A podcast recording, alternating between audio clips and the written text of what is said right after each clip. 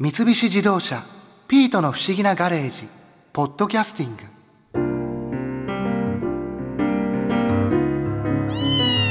新一この前 N 博士と一緒にグランピングの話を聞いてきたんでしょ？ええ面白かったですよ。グランピング行きたくなった？いろいろ流儀が難しいみたいですね。流儀なんかどうでもいいから行きたくなったでしょ？遊びには流儀が大事なんですよ。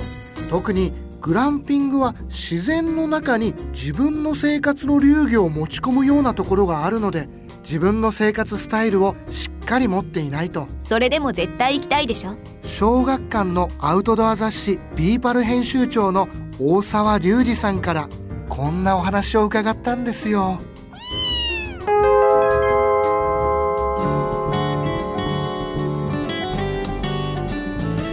大沢さんどういうことをグランピングっていうんですかね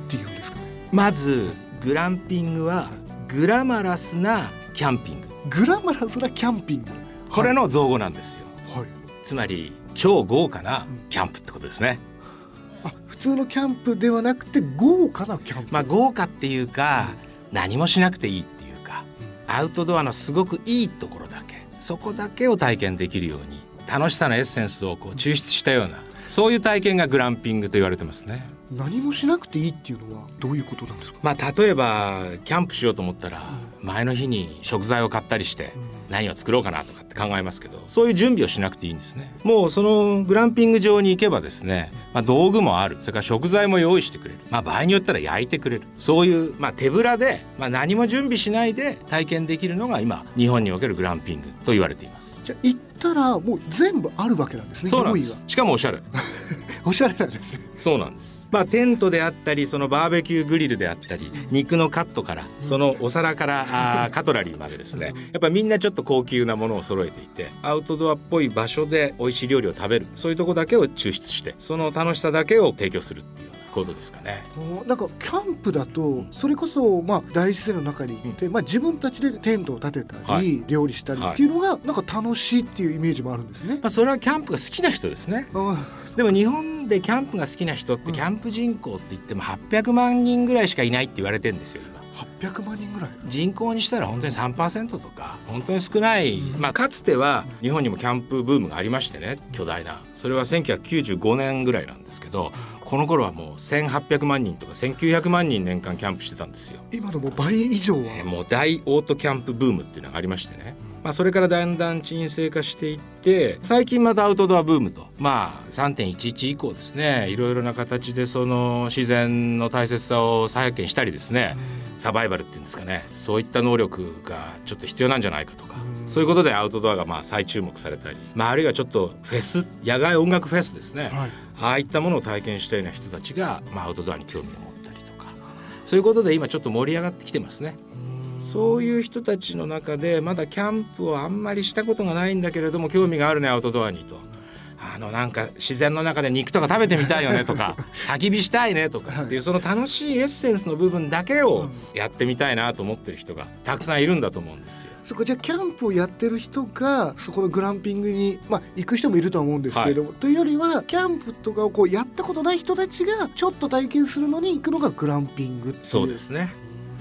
むしろそうだと思います日本では。まあ、正確なその定義みたいなものは決まってない難いしいんですよこれが。今日本には2系統ありましてまず一つはそのリゾートホテル系のグランピング。これはまあ例えば河口湖にある星のや富士。昨年の秋にオープンしましたけどリゾートホテルなんですよ。はい。そこにアウトドアっぽい要素が入ってる。そこはですね、えー、と部屋は非常に洗練されたリゾートホテルの部屋なんですけれどもはい。クラウドテラスって言いましてね焚き火ができる場所があったりするんですよ。そのお庭というかテラスの部分ですそうなんです。共有パブリックゾーンなんですけどその中に巨大な焚き火の炉がありましてね。でその近くには今度はピザ窯があって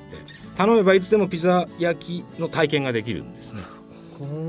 あともう一つ薪割りができるんですよ。うん。その薪割りのインストラクターが横にいましてね。それで薪を割らしてくれるんですよね。そのインストラクターもついてるんですついてるんですね。もう全部こう整ってるわけね。整ってるんです。まあ本来ならばキャンプ場に行って、まあ、例えば薪をその森に拾いに行ったりあるいはその買いに行ったり。でそれを自分でこう焚き火をするためにナタとか刃物でこう小さくしたりとかですね、そうやって焚き火を自分で作んなきゃいけないわけですけど、まあその道具を全部自分で用意してキャンプに行くっていうのは大変ですよね。でもまあリゾートホテルに泊まってアウトドアっぽいことちょっとやりたいねっていう時にはこういうリゾートホテル型のグランピング部屋はちゃんとあって、はい、そういう体験をできる場所もちゃんと用意されてる。それもよく洗練されてるんですよ。ランドスケープからコテージのデザインから。まあ上質な感じ、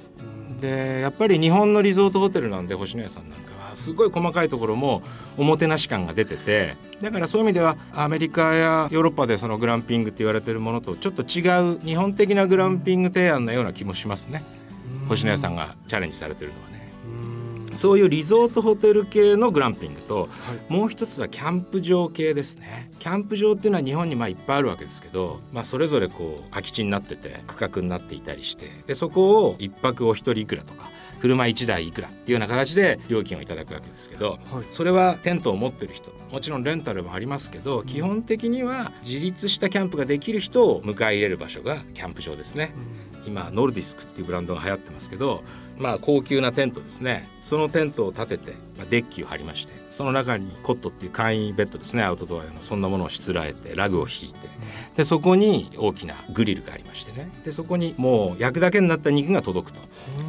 まあそうすると当然客単価も上がりますよね。キャンプ場もそういうお客さんが来てくれればまた設備投資ができるというようなことでキャンプ場が提案しているちょっとリッチなキャンプこれは今すごく増えてますよ。それでグランピングでいうとやっぱみんな肉を食うんですよね。すごい分厚い肉を焚き火で焼くとかね。そういうことの方が大事にされてますね。焚き火も今すごいエンターテインメントになってきていて今の子供たちなんかもうずっと生まれた時から IH だったりするともう火なんか見たことないじゃないですか。だから焚き火とかよくやってもらうんですよ。僕らのイベントでも。本当に喜んでやりますよね。だから火に触れることが本当にないから大人でも結構それが嬉しいんじゃないですかね。まあ、ある種こう焚き火はずっと見てても飽きないですよ昔田淵義雄さんっていう作家の人が「焚き火は森のテレビジョン」って言っててずっと見てても飽きないねって言ってたんですけどねまあ炎の揺らぎっていうのはひとときとして同じものはないわけですよね。で自分でくべればボッと燃えるし。そういう焚き火を見たりすることが心の癒しになるんじゃないですか火のないキャンプはやっぱり寂しいですよそう考えると本当にそのキャンプならではのいいとこというか、はい、火を使ったり、はい、そのバーベキューというか肉大きな肉を食べたり。しながらもちゃんとした環境が整ってるっていうのがグランピングになるんです。ね。なんかでもお話聞いてイメージ持つとなんかちょっとお金を持ってる人が楽しむようなものなのかなっていうようなイメージもしてくるんですけど。そうですね。まあ今こと消費っていうじゃないですか。つまり物消費からこと消費体験型の消費にやっぱりみんな向いてるってことですよね。だそうすると今グランピングっていうのはその体験型消費の中でまあ、非常に注目されててみんながそれに見合う対価を払ってもいいっていう気持ちになってるんで高級な感じがするんだと思うんですよ。だから本質的には自然の中でリッチに過ごそうと思ったらそれは絶対お金がかかるわけじゃないですか。確かに。でもなんか相反してる気もしますよね。大自然の中で贅沢をするっていうのもなんか、うん、そう。だからそこがその二律背反がグランピングの最大の魅力だと思うんですよ。こんなところでこんなゴージャスなことをだからワイルドラグジュアリーグラマラスでキャンピング。つまり相入れない2つの概念をこう合体させることで非日常的な体験そのこと消費的にレアな体験その辺がグランピングの本質だと思いますけどね。あの大沢さん僕あのグランピング当然やったことないんですけども、はい、なんかおすすめのグランピング場というか、はい、場所っていうのはありますか？そうですね。千葉の香取にあるんですけどザ・ファーム千葉の香取にあるザ・ファームこちらはもともと貸し農園なんですけど最近グランピングに力入れてまして美味しいレストランもついてますしね。で泊まって収穫体験なんかも例えばできるしそれからすぐ隣に温泉施設があるんですよ。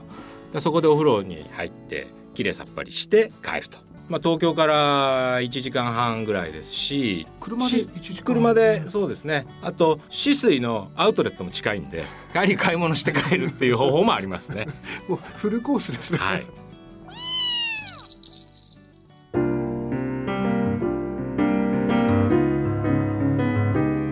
面白い話ね。で結局行きたくなったのね。グランピング。うんこの季節だと寒いんじゃないかな。アウトランダー PHEV から電源を取ればいくらでも暖かくできるわ。行くでしょ？テントの立て方とか難しいみたいだし肉を焼くのも技術がいるみたいだし。私が全部やるわ。さあ行くでしょ？あーでもそういうことは男がやらないと。男も女も関係ないわよ。行くでしょ？ええー、そう言われても。ああもうこの鈍感男。私とグランピングに行くと言いなさい。あボックさん痛いです。行くって言いなさい。あ痛い痛い痛い痛い痛い折れちゃいますよ行くのねギブって何それ行くのを諦めるのあれ新一どうしたのしまった声がない加減を間違えた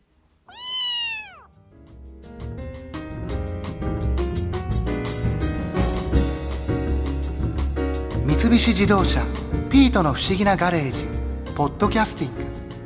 グ。このお話は「ドライブ・アット・アース」三菱自動車がお送りしました。